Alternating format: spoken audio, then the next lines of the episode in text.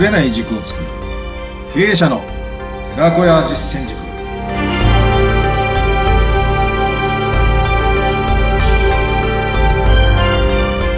さあ、いかがお過ごしでしょうか？こんにちは。インタビュアーの水野紅子です。こんにちは。リーダーシップブレインズ特度実践塾の斉藤です。さあ、斉藤さん、前回は社長の3つの役割って教えていただきましたけど、え今回はどんなお話になりますか？えはい。だいぶね、えーいろいろと何回も回を重ねると面白くなってくるというかね深みが出てきていいですよねポッドキャストやはり。そうですね。ええうん。でまあ生き方とっていうかなあり方とか、えーその辺をご案内してるわけなんですけれども、はい。まあ、少しでもね、えー自分の実生活に役立てればなと思います。で、えー前回人材とかあるいは社長として、えーどういう部分なっちゃいけないこととか社長として必要なことみたいな話をしましたけどねやっぱり今回もその事業を進めていく経営者まあ、はい事業のその部門のリーダーということでもいいんですけれども、その人には3つのですね、木、木ですね。木っていうのが必要だと。おえー事業経営者の3つの木っていうテーマでお話をしたいと思います。はい。木。これは、元気の木みたいな木 そういうのもありますよね。はい。そうです。でもともとですね、あの、まあ、3つあるんで1つずつ言っていきたいんですけど、はい。あの、まず1つ目はですね、木っていう、うんまあ、お今おっしゃった元気の木ってありますけど、はい。で、木というのは、まあ、もともとの漢字はですね、えー中にこう、米って書いてあるんですね、米。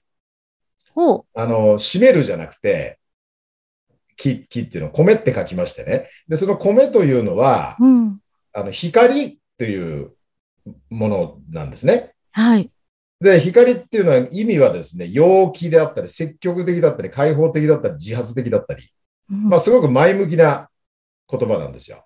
で、私も武道空手やってますんでね、やっぱ気っていう、気でこう、相手を押していくとか、はい。気を感じるとかっていうのをこうね、まあ、合気道とかやってる人もよく言うんですけれども、うん。えーえーそういう意味ではですね、あのー木っていう部分は米って中に書くんで、この米が光、えーつまり陽気とか明るいとか自発的とか開放的とかっていう意味がありますね。うんで、今のあ字っていうのは、まあ、あの締めるって書いちゃってるんですね。うんはい中に締めって。うん。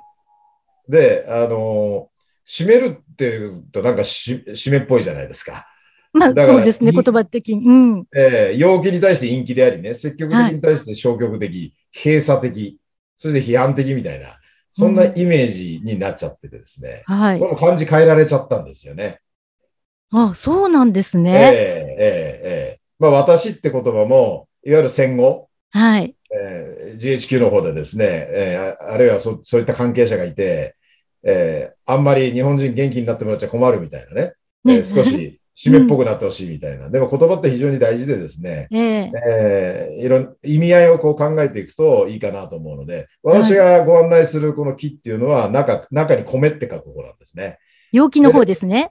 そうです。うん。でまず元気とはい。か、活気とかね、覇気があるとかね、で勇気の気、運気の気、ね、運気が回ってくる。あと気迫の気。はい。これ全部気なんですね。そうですね。で、まあ、特に創業社長、創業する人っていうのは非常に元気ですよね。元気はつらつ。まあ、エネルギーですごくあってですね、疲れを知らないような感じなんですけどね。うん。で、元気の気は、やる気の気なんですね。ああで、やる気を元に戻すっていうのが元気なんですよ。やる気を元に戻す。はい。あの、え元ー元気の気って元、元って書くでしょ、はい、そうですね。元うんに戻す。まあ、ベースにやる気があって、まあ、そこをですね、常にこう、戻せるっていうか、うん。継続するというかね。えーという意味から創業する人はいつでも元気でいられる。で一方で、その元気に対して客気っていうのがあるんですよ。客。客ってのはお客様の客なんですけどね。はい。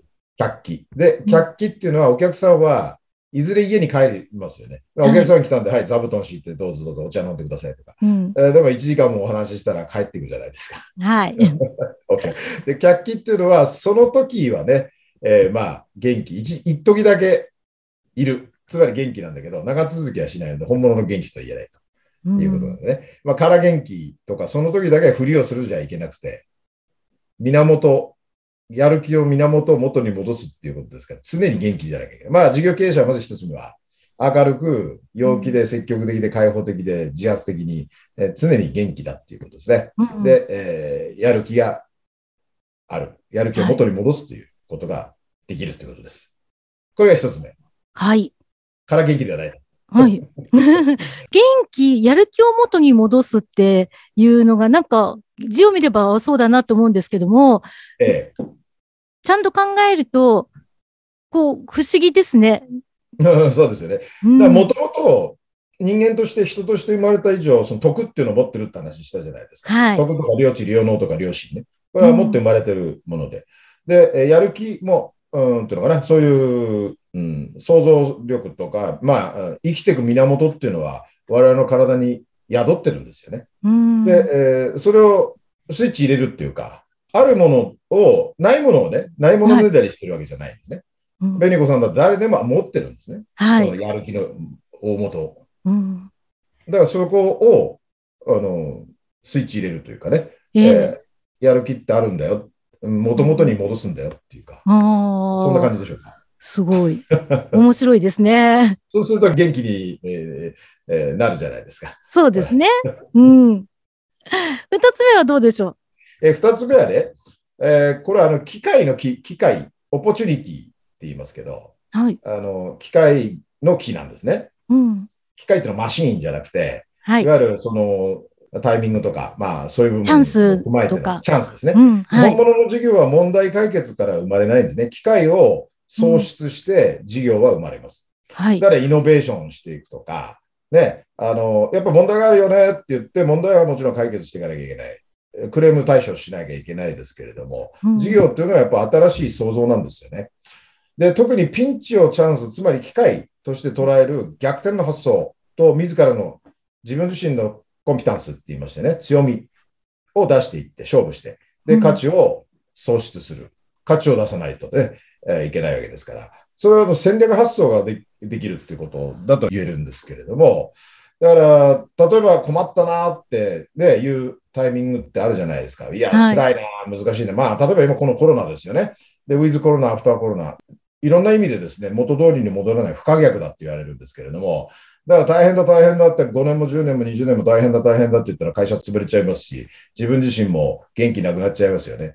だから今のこの状態の中で、それを逆に何をしたらチャンスになるのかなとかね。あるいはどういうことを考えると、まあこれ創造的に考えていくことっていうかな、逆転の発想みたいな。その辺ができるかできないかって大事だと思うんですよ。うん。で、まあよく言うことなんですけどね、例えば、まああの、これセールスマン研修、な営業とかね、そういうので、えーよくお話をするんですけど、えーアフリカでですね、靴を売りなさいってこう言われたんですね。で、はいアフリカっていうともうね、原住民がいるジャングルで、まあもちろん都会もいっぱいありますけれども、まあ、原住民が都会の中でみんなですね、裸足でですね、走って、えーで、えーいる人たちに靴なんか売れませんよねと思うのか、いや、誰も靴履いてないから、これからは絶対ニーズがあるよねっていう、チャンスと捉えるかですよね。そうですね。うん。これと同じ現象を見ても、それを機会と捉えるのか、チャンスと捉えるのか、いや、もう、これって、えーなんていうのかな、危険っていうか、ダメだなって捉えるのかの違いなんですよね。うんで、もう少し突っ込んでいくと、南極に行って冷蔵庫売りなさいと。はい。うん。なんであんな寒いところで凍ってていらないじゃんって思っちゃいますよね。いらないなと思うのと、はい。えーじゃあどうするかって言ったらね、うんえー凍りすぎますよね、あんまり寒いと。だあからあ。冷凍とか冷蔵によって程よく、まあ、冷蔵できるみたいなね。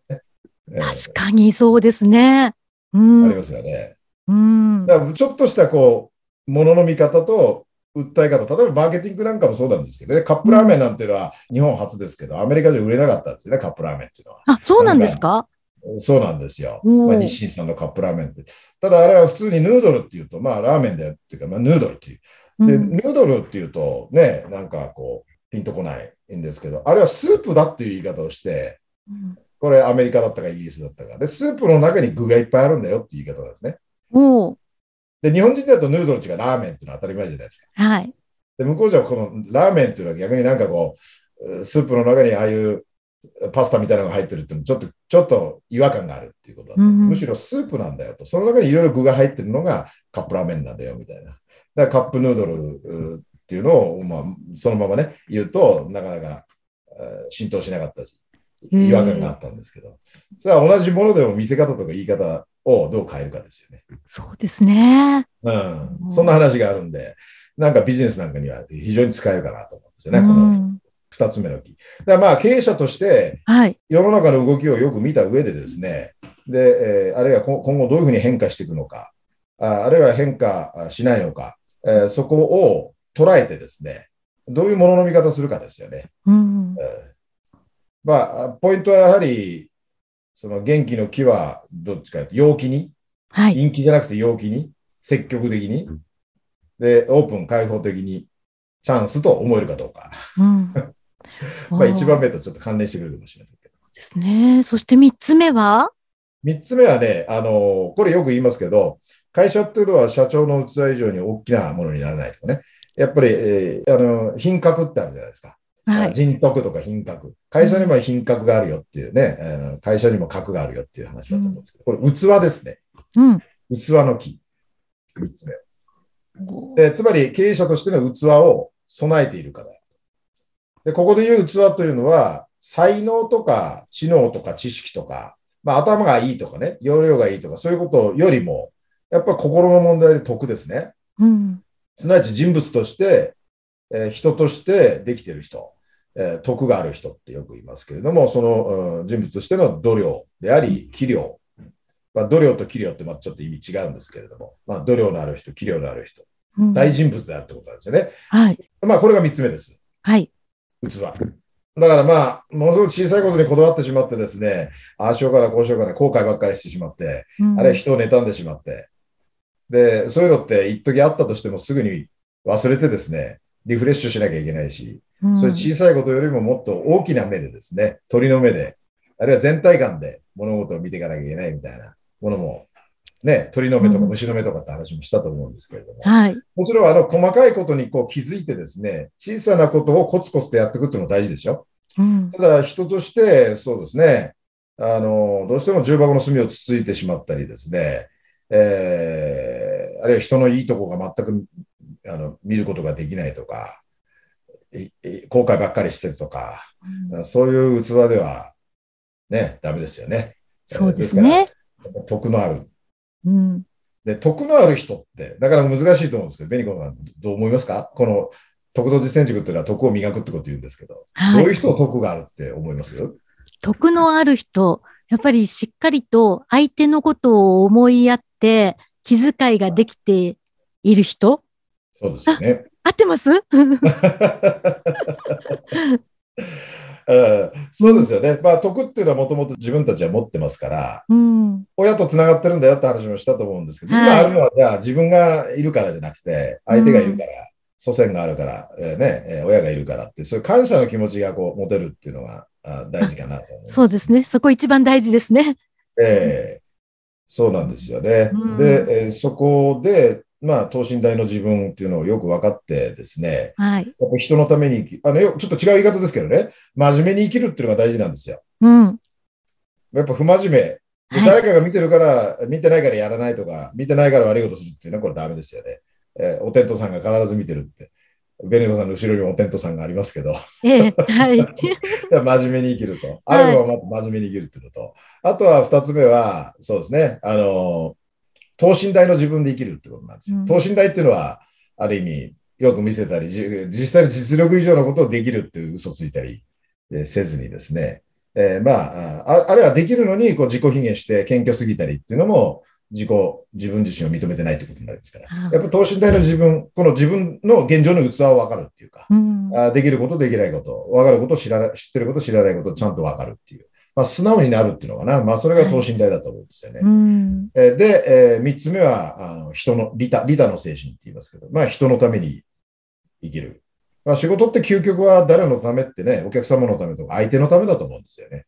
うん、あるいは社長で言うと社員のため、社員の幸福のため、幸せのため、社員の家族のために、やっぱりあビジネスを成功させる。もっと言うと儲けなきゃいけないということですね。うんまあ、そうそういうことが考えられるっていうのが、ある意味、こういった器があるってことだと私は思うんですよ。で器ってもどんどんどんどんどん広がっていくし、ね、うん、あのその辺ができなかったらどんどんどんどん小さくなっていきますから、で、あの大事なことはこの3つの木っていうのがバラバラでなくて、まあ一つ一つじゃなくてこの三位一体っていうかですね、うん。一緒にならないとダメで、すべてを兼ね備えているのが創業者であり、事業経営者と言えるということなんですね。あるいは、すべてがなないにしても、えーそういうことを意識して、肝に銘じて、日々、えー経営していくっていうか、ね、あの、社員と、あるいはお客様と接していくっていううんことかなと思いますね。意識するって、すごく本当に大事ですよね。え漢字の本来の意味っていうのをちゃんと知らなきゃダメですね。そうなんですよ。あの、うん最初冒頭言ったようにね、はい。この木木の、元気の木っていうのはそういうことなんだよっていうことが分かるとですね、えそれに意え味合いっていうのは、意味合いっていうのはもっと深まってくると思うんですよ。うん三つの木、事業経営者の三つの木、元気の木、えーチャンス、機会の木、そしてはい器の木、はい。この三つですね。そうです。はい。今まさにね、ちょっといろんな意味で先行き不透明で、うんえーね、変化が当たり前のようにあるし、えーテレビチャンネル広げあのねで、テレビ見ると、あれ新聞見るとあんまいい話がなかったりするじゃないですか、同じようなはいね。だからこそこういう気を持ってですね、過ごしていき、それがこう、相手に影響を与えていくのがリーダーシップなんですよね。うん大切な三つの木教えていただきました。はい。斉藤さん、今日もありがとうございましたどう。もありがとうございました。またよろしくお願いしますよ。ろしくお願いします。